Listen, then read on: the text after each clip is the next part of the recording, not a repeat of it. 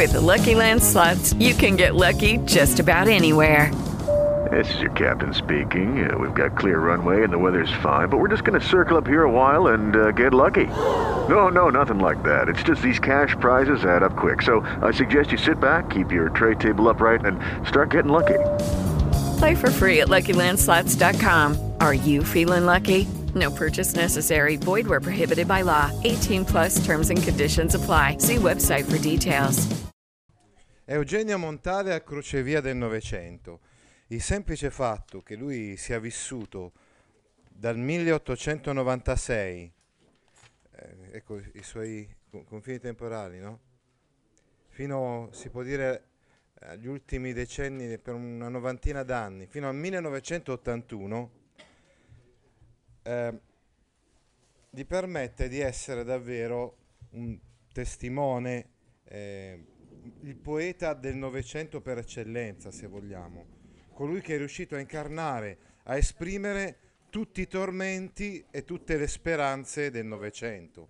I tormenti, come le guerre mondiali, l'affermazione dei totalitarismi, le speranze, come la speranza della liberazione, ad esempio, da questi totalitarismi, l'avvento della società dei consumi, che però eh, di cui lui coglie in maniera molto caustica, ironica, insomma, eh, tutti i limiti.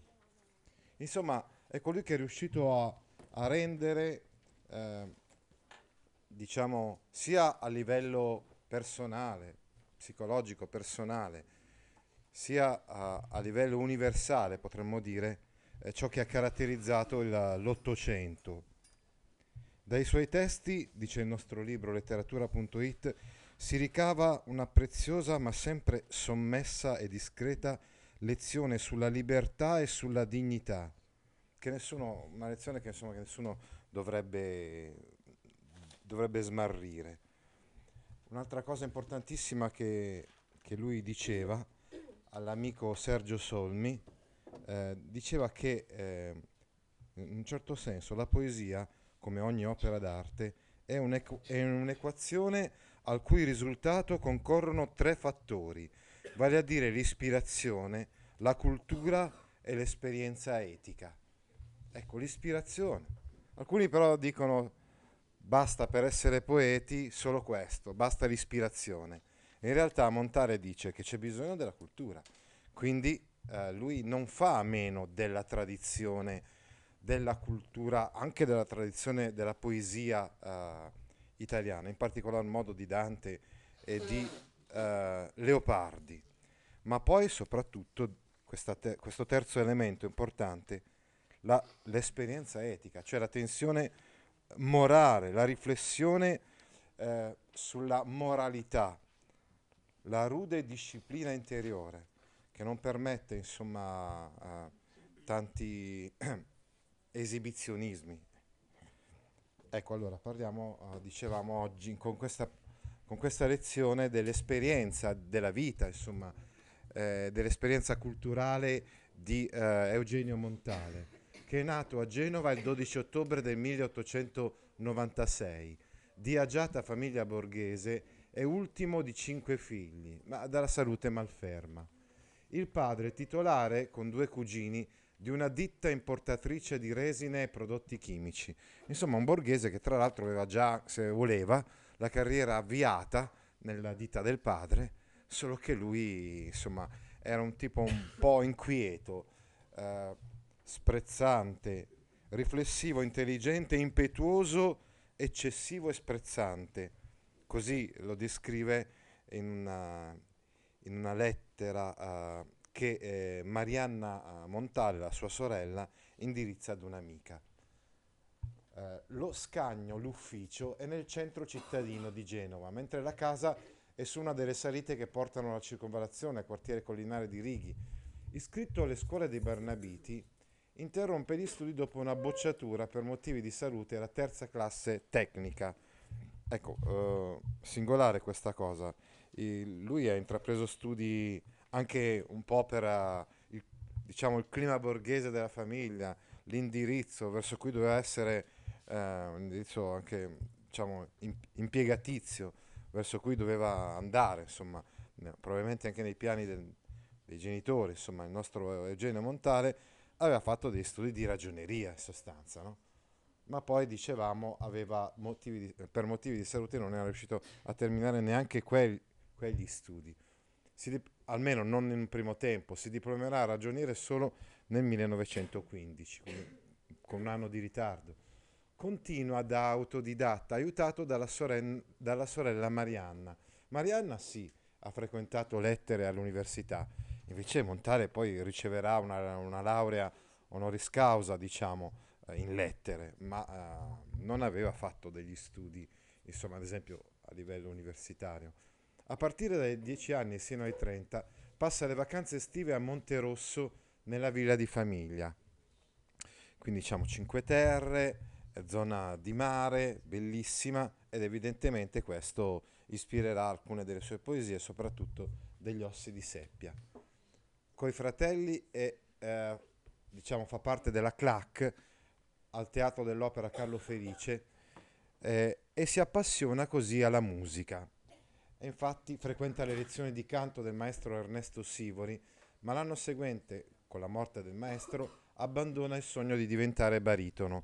Questo, questo suo però legame con la musica, con la musica classica e con la musica operistica in modo particolare, gli permetterà di diventare parecchi decenni dopo un critico musicale sulla, de, per il Corriere della Sera.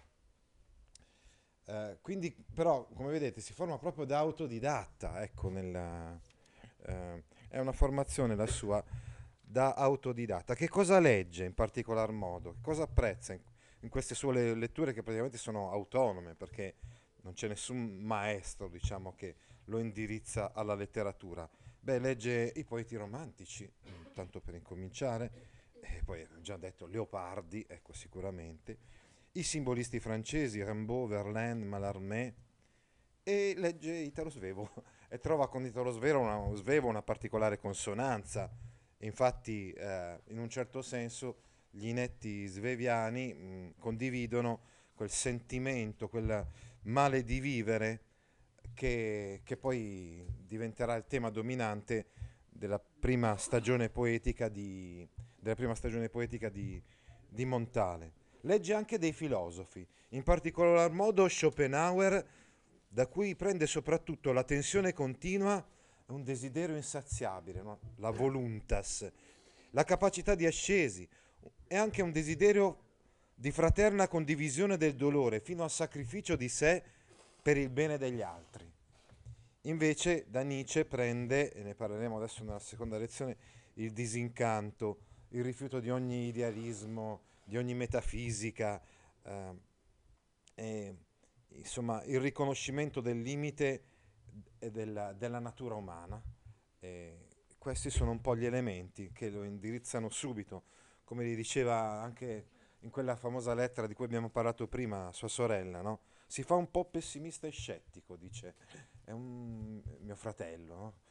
quindi riconosce eh, insomma dire, il cammino personale eh, di, di, formazione eh, che è costituito, dicevamo, senz'altro, insomma, eh, ha per carattere fondamentale il pessimismo e questo pessimismo lo accomuna, dicevamo già, a Leopardi e lo distinguerà fortemente, eh, diciamo, dalla retorica fascista in modo particolare.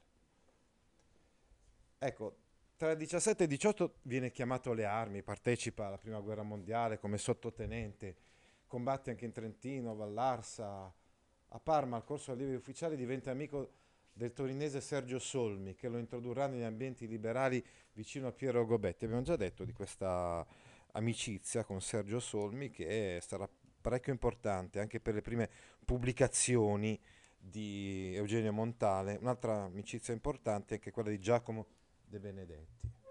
Eh, ecco, c'è una cosa singolare da dire. Mentre eh, la prima stagione poetica di Ungaretti è segnata dall'esperienza della guerra, diciamo che nelle poesie di Montale non entra direttamente la prima guerra mondiale, anche se lui come abbiamo appena finito di dire, ha combattuto sul fronte. Forse indirettamente, ecco, perché eh, per via di quella riflessione sul male nell'esistenza dell'uomo, però, eh, non a livello, dicevamo, di dramma bellico. Bene, congedato, rientra a Genova, dove si inserisce nel gruppo della rivista Riviera Ligure. Ecco, dicevamo questi gruppi un po' liberali, ecco. Fra il 20 e il 23 frequenta a Monterosso una villeggiante, Anna degli Uberti, che evocherà quale Annetta nelle sue liriche e sarà la prima donna, insomma, ce ne saranno molte che attraverseranno anche le poesie, saranno presenti, insomma, eh, in maniera spesso velata, allusiva più che altro, nelle poesie di Montale. Del 22 l'esordio letterario con la pubblicazione delle prime poesie su Primo Tempo, rivista diretta da Giacomo De Benedetti. La vera notorietà giunge però nel 25 con l'uscita di Ossi di Seppia, la raccolta stampata da Gobetti. Ecco, anche Gobetti ovviamente è un nome che ci fa capire subito che eh, Eugenio Montale eh, eh, opera nel solco di una tradizione liberale, decisamente antifascista. No? Sapete che Gobetti era stato picchiato dai fascisti e per i postumi di questo pestaggio morì. Conosce il triestino Bobby Blazen che gli farà a sua volta incontrare Svevo e Saba. Con Saba abbiamo già visto una consonanza di fondo, no? Eh, quindi quella della poesia onesta, antidannunziana se vogliamo, però eh, ci saranno anche delle differenze, ecco, perché Saba eh, percorre in maniera più lineare il solco della tradizione poetica, più semplice, tra virgolette, mentre, mentre Montale abbiamo già detto che diventerà un punto di riferimento di, una, di un nuovo tipo eh, di poesia. Ecco. Nello stesso anno firma il manifesto degli intellettuali antifascisti, promossi dal filosofo liberale Benedetto Croce. E quindi, vedete, tutti gli intellettuali d'Italia, sia quelli appunto del nord, sia quelli del sud, uniti da questo uh, spirito di autonomia, insomma, nei confronti di un, di un, regime che aveva la pretesa invece di essere eh, totalizzante e quindi aveva la pretesa anche di eh, operare, di condizionare, volevo dire, anche la cultura. Pubblica sull'esame un articolo intitolato Omaggio a Italo Svevo, primo viatico in Italia alla scoperta del romanziere. E di questo abbiamo parlato quando abbiamo studiato Svevo. Sulla rivista gobettiana Il Baretti esce Stile e Tradizione, un saggio con il quale prendere distanze dalla triade Carducci, Pascoli d'Annunzio e e proprio in questo saggio eh, diciamo, teorizza un modo di fare poesia che singolarmente è, è, ha dei grossi legami insomma, con quanto stava dicendo negli stessi anni un poeta, eh, il poeta anglo-americano Thomas Stern Eliot, cioè il tentativo di rinnovare dall'interno la tradizione culturale letteraria europea dimostrandone l'efficacia nel presente, come chiave di lettura per ogni esperienza esistenziale. No? Quindi in questo, questo, testo di poetica, stile e tradizione, se, lo, se vogliamo già nel titolo, riusciamo a capire come parta insomma, eh, dalla tradizione eh, come chiave di lettura per la sua esperienza esistenziale eh, e quindi anche per, sua, per il suo modo di fare poesia. Durante il fascismo, la formazione di Montale prima della seconda guerra mondiale avvenne, avvenne tra la solitudine delle Cinque Terre, la filosofia, ecco qui sul vostro libro uh, fa soprattutto i nomi di due filosofi, Schopenhauer e Nietzsche. A questi dobbiamo aggiungere anche Boutreau e Berson, e, che eh, sicuramente eh, ispirano a Montale eh, il relativismo, direi, Boutreau, e eh, invece Berson il discorso che abbiamo già fatto anche per altri autori sulla concezione del tempo come non lineare. Poi legge i romanzi di Svevo, i giornali di Gobetti, Solaria e in seguito Campo di Marte, perché poi, ecco, praticamente eh, ebbe un incarico, ehm, cercò un incarico perché aveva sempre mh, aveva deciso ormai di dedicarsi alla letteratura, anche se mh, questo non gli portava uh, grandi, dire, ritorni economici.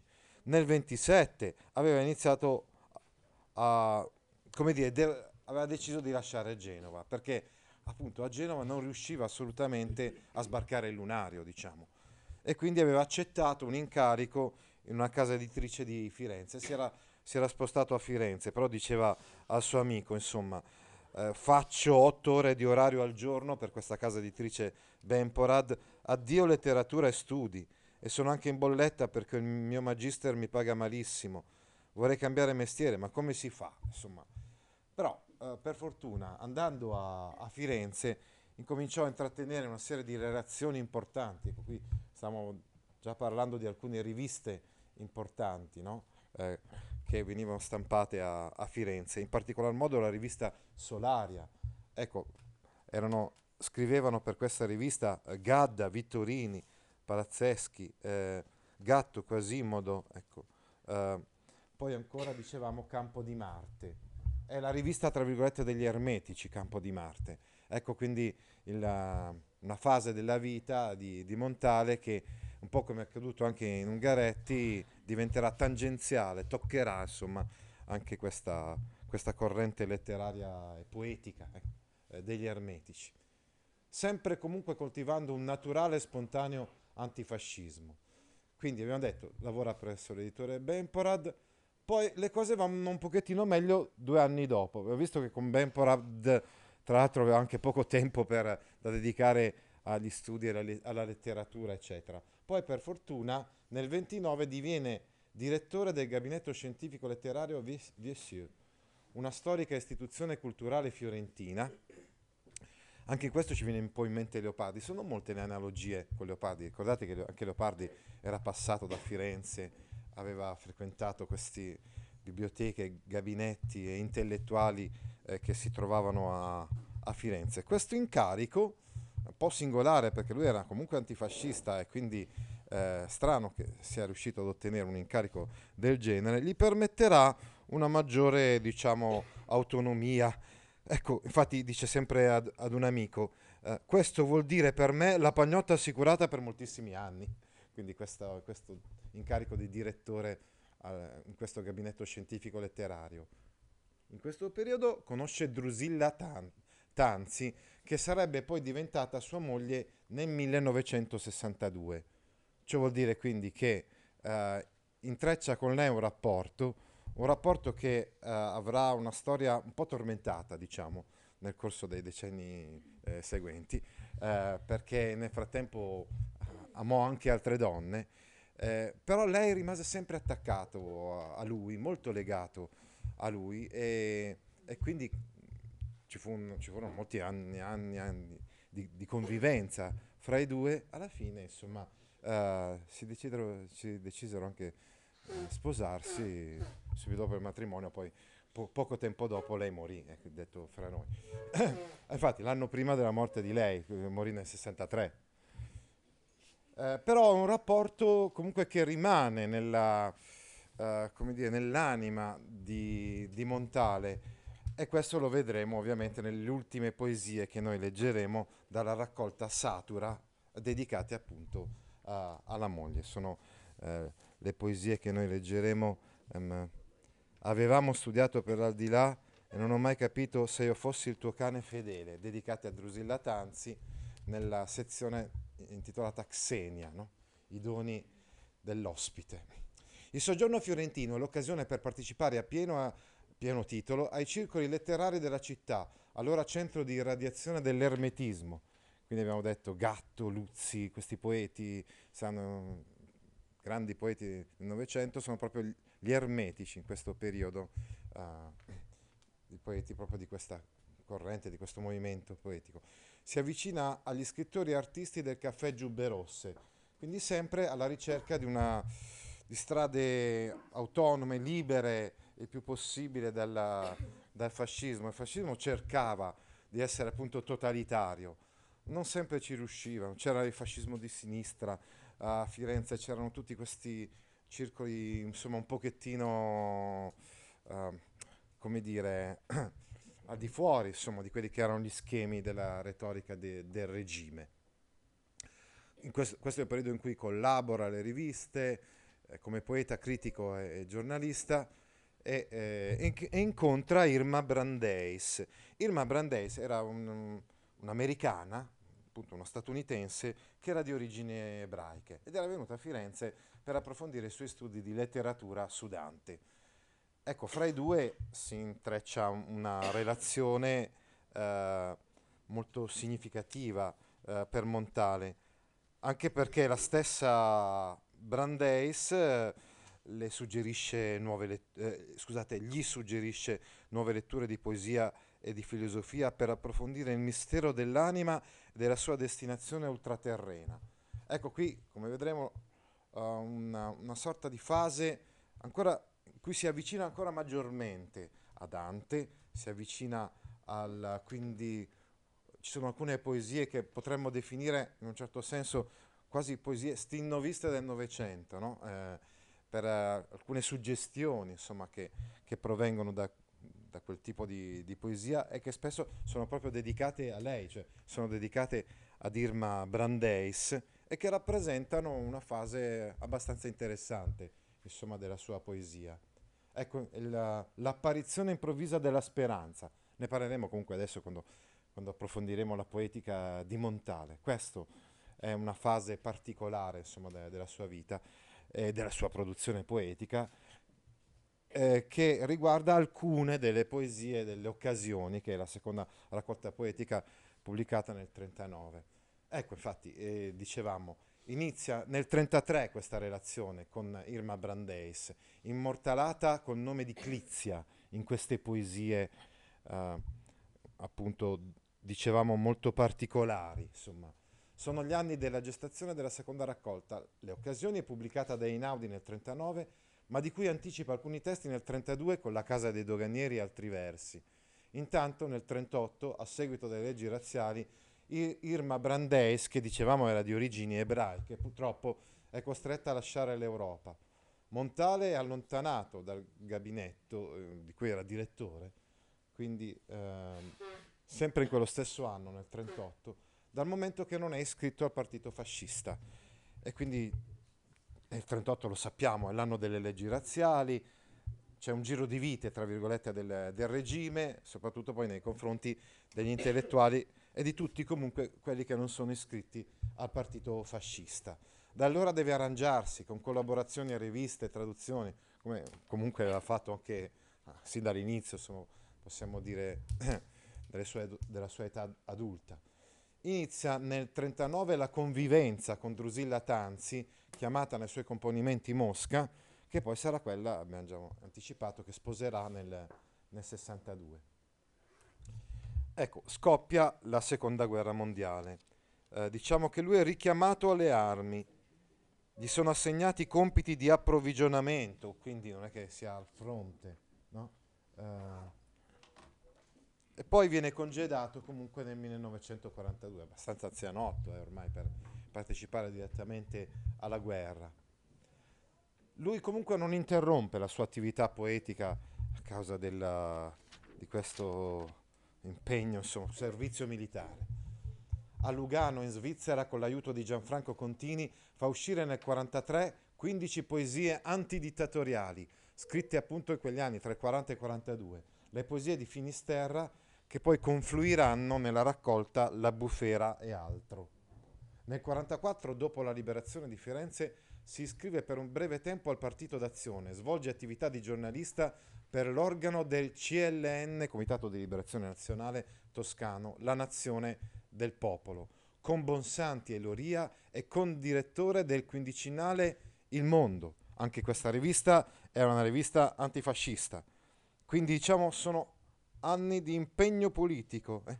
Attenzione però, poi eh, un impegno politico che si affievolisce sempre di più, no? E ben presto eh, Montale eh, si caratterizzerà per quella condotta appartata, distaccata, prende le distanze da ogni posizione rigidamente dogmatica, ideologica o partitica e di questo parleremo ampiamente quando studieremo insomma la, la, la, raccolta alla bufera e altro, e comunque in generale è proprio ciò che lo caratterizza questo, cioè di non, eh, di non, aver, di non essere mai stato il cantore diciamo, di un'ideologia, di una politica, e non l'ha fatto ovviamente con il fascismo, ma non lo farà neanche con i partiti che si eh, impongono nel panorama politico eh, eh dopo la fine della seconda guerra mondiale. Dal 1946 comincia a collaborare con il Corriere della Sera e questo un po' caratterizzerà gli ultimi, insomma, il suo lavoro ecco, negli ultimi decenni. Insomma. Solo due anni dopo viene assunto però come redattore e a tutti gli effetti eh, redattore delle pagine culturali, dicevamo, critico musicale, critico a 360 gradi e quindi poi diventerà, alla fine diventerà un opinionista ecco, importante del, del, Corriere della Sera. Non è stato facile, eh, diciamo, all'inizio, ma poi finalmente questo gli è riuscito dal punto di vista economico, ormai diventerà un giornalista, tra virgolette. Sapete com'è? A fare il poeta non è che si guadagni tanto, eh, non è come per esempio con la narrativa che eh, anche già nel Novecento eh, permette a chi eh, insomma, scrive romanzi e ha un certo successo quasi di autofinanziarsi. Perché quando, uh, quando raccolte poetiche si pubblicano poche centinaia di copie, già è un successo. Ecco, il secondo dopoguerra. Ecco, ovviamente eh, lavorando per il Corriere della Sera, Montale si trasferisce a Milano, che diventa la sua terza città dopo Genova e dopo Firenze. Come giornalista compie una serie di viaggi che lo portano a più riprese sia in Europa che in America. Per il Corriere di Informazione, dal 1955 scrive in qualità di critico musicale, come vi ho anticipato. Nel 1956 pubblica La Bufera e altro, la cui sezione Madrigali privati è dedicata alla francesista Maria Luisa Spaziani, con la quale ha stretto amicizia nel 1949, da lui raffigurata come volpe nei versi. Eh, Maria Luisa Spaziani è un'intellettuale, è una poetessa, e quindi diciamo anche con lei intreccia una relazione abbastanza importante e ispirerà anche alcuni, alcune delle sue poesie di questo periodo. In contemporanea alla bufera esce il volume di ricordi e di confessioni La, farfa- la farfalla di Dinard, quindi volume di prosa, ecco, da cui risulta evidente il collegamento nel suo mondo espressivo fra poesia e prosa, abbastanza importante, quindi eh, questo farfalla di Dinard in cui vengono raccolti anche degli scritti giornalistici. Uh, esso è confermato eh, dieci anni dopo con l'uscita degli scritti di costume del testo sempre in prosa Auto da Fè, che anticipano l'ironia e il moralismo dei versi successivi. Intendiamo per moralismo, ecco, sempre quella tensione e- etica, eh, morale, forte, insomma, di eh, Montale, che non viene meno con la caduta del regime fascista, perché sarà in grado di essere eh, altrettanto distaccato, distante e quindi un, uh, colpire insomma, i, i vizi della, appunto, dell'Italia ormai consumistica, eh, dell'Italia del, del, secondo dopoguerra. Al 1966 risal- risalgono anche gli Xenia, appunto Xenia doni votivi, questo è un termine, ricordate, che noi abbiamo già studiato per Marziale, no? ehm, che, eh, di cui leggeremo questi due brevi frammenti, due brevi poesie che saranno le ultime due che, che leggeremo, dedicate alla moglie Drusilla Tanzi, morta nel 63. L'anno dopo è nominato senatore a vita dal presidente Saragat, quindi è chiaro, sono periodi, ormai momenti in cui si riconosce sempre di più eh, la grandezza di Montale, che del resto, dobbiamo dirlo, è stato subito, uh, con, già con le sue prime raccolte poetiche, con, poetiche, considerato una sorta di maestro della poesia contemporanea, maestro della poesia del Novecento. Nel 65 a Firenze, in occasione delle celebrazioni per il centenario della nascita di Dante, tenne un discorso ufficiale documentando il valore della lezione dantesca, quale modello di una poesia enciclopedica, tesa alla rappresentazione e all'interpretazione del reale, e eh, ci viene in mente il diciassettesimo del Paradiso che noi abbiamo studiato, quando Dante chiede a Cacciaguida se deve tacere alcune delle cose che potrebbero insomma essere invise, odiate dai, dai lettori e Cacciaguida gli dice no, no, vai avanti fino in fondo. Ecco, quindi la tensione morale eh, che abbiamo visto in Dante è la stessa, insomma, che esprime Montale nella sua poesia, ecco perché c'è questa forte consonanza. Quindi stiamo dicendo che diventa senatore a vita eh, nel, nel 67, eravamo arrivati quindi qua, i 14 componimenti degli Xenia I e Xenia II sono quindi convogliati nella raccolta Satura del 1971, che riapre un nuovo ciclo di grande fertilità poetica.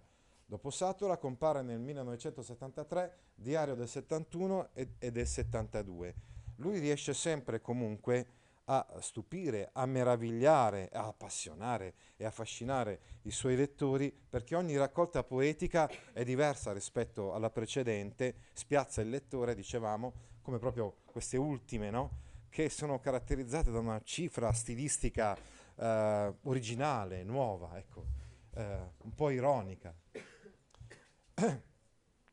ecco, quindi vedete la pubblicazione. Prima ha pubblicato gli Xenia da soli, e poi li ha fatti confluire nella raccolta Satura, esattamente come era accaduto con Finisterre, che prima era stato pubblicato uh, ovviamente in Svizzera perché c'era il regime fascista, uh, e poi invece confluì nella, nella bufera eh, e altro. Uh, ultimo, ultima sua pubblicazione importante, il quaderno di quattro anni del 1977. Il 25 ottobre del 75, nella casa di Via Biglia a Milano, dove è assistito dalla governante Gina Tiossi, gli comunicano che ha vinto il premio Nobel per la letteratura e commenta, dovrei dire cose solenni immagino, mi viene invece un dubbio, nella vita trionfano gli imbecilli, lo sono anch'io. Ecco, quindi, come dire, parlando insomma con gli amici, eh, parlando con questa donna che poi era la sua governante, eccetera, eh, eh, emerge insomma questo suo modo ironico di, di vedere la realtà che eh, è un'ironia che però nasconde una profonda coerenza morale, dirittura morale volevo dire, eh, che eh, non, non, è mai venuta meno, è un tentativo sempre di uh, distaccarsi da ciò che è volgare, da ciò che è superficiale. Il 12 dicembre poi pronuncia a Stoccolma il discorso di accettazione, polemizzando con l'arte oggetto di consumo, tipica di un nuovo mondo nel quale l'uomo pare sia riuscito a liberarsi di tutto, anche della propria coscienza. È il famoso discorso è, sul, è possibile la sopravvivenza della poesia. Insomma, si chiede in questo discorso, uh, è possibile fare poesia visto che eh, la società contemporanea è così corrotta, è così superficiale, dicevamo, effimera, è così disgregata? È una domanda che rimane senza risposta questa. Eh? Il quaderno di quattro anni del 77 ripropone i temi dell'ultimo Montale, quindi di Satura e Diario del 70-71, e in particolare l'incredibilità della condizione umana, assillata da un peso nauseabondo che soffoca anche la natura e da sconvolgenti fantasmagorie, da incubi di kafkiana angoscia, come dice Angelo Marchese, uno studioso, un critico. Nel 77 una sua intervista nella quale esprime comprensione verso le paure dei giurati al processo contro i brigatisti rossi, innesca la polemica sul coraggio degli intellettuali che anima il dibattito politico, coinvolgendo molti, molti scrittori, fra i quali Leonardo Sciascia. Uh, quindi abbiamo detto, lui non ha verità da... Uh, da comunicare, da trasmettere. E quindi si chiede fino a che punto è giusto condannare, capite, quello che tutti anche i fatti, gli avvenimenti, ecco perché devo, dicevo che poi diventa un opinionista, perché il suo, suo modo di vedere le cose, che è libero da qualsiasi condizionamento partitico. Erano anni in questi in cui le ideologie e i partiti erano prevalenti, no? Eh, davvero lo rende una voce libera, una voce autonoma, una voce da ascoltare con attenzione. Negli ultimi anni di vita Montale si lega paternamente alla trentenne poetessa Annalisa Cima, cui dedica le liriche scritte dal 69 al 79 raccolte nel diario postumo, pubblicato nel 96. Molte le donne eh, nella vita di Eugenio Montale abbiamo visto. A un mese dal, dal compiere gli 85 anni, Montale muore in una clinica di Milano il 12 ottobre del 1981. Ricevette l'onore dei funerali di Stato nel Duomo. Nel corso di quell'anno uscì anche ancora una raccolta di suoi scritti di argomento musicale col titolo Prime alla Scala. Quindi continua, uh, fi- ha continuato fino all'ultimo insomma, a scrivere e a pubblicare testi. Lucky Land Casino asking people what's the weirdest place you've gotten lucky? Lucky? In line at the deli, I guess? Aha, in my dentist's office. More than once, actually. Do I have to say? Yes, you do. In the car before my kids' PTA meeting. Really? Yes. Excuse me, what's the weirdest place you've gotten lucky? I never win and tell. Well, there you have it. You can get lucky anywhere playing at LuckyLandSlots.com. Play for free right now. Are you feeling lucky? No purchase necessary. Void where prohibited by law. 18 plus. Terms and conditions apply. See website for details.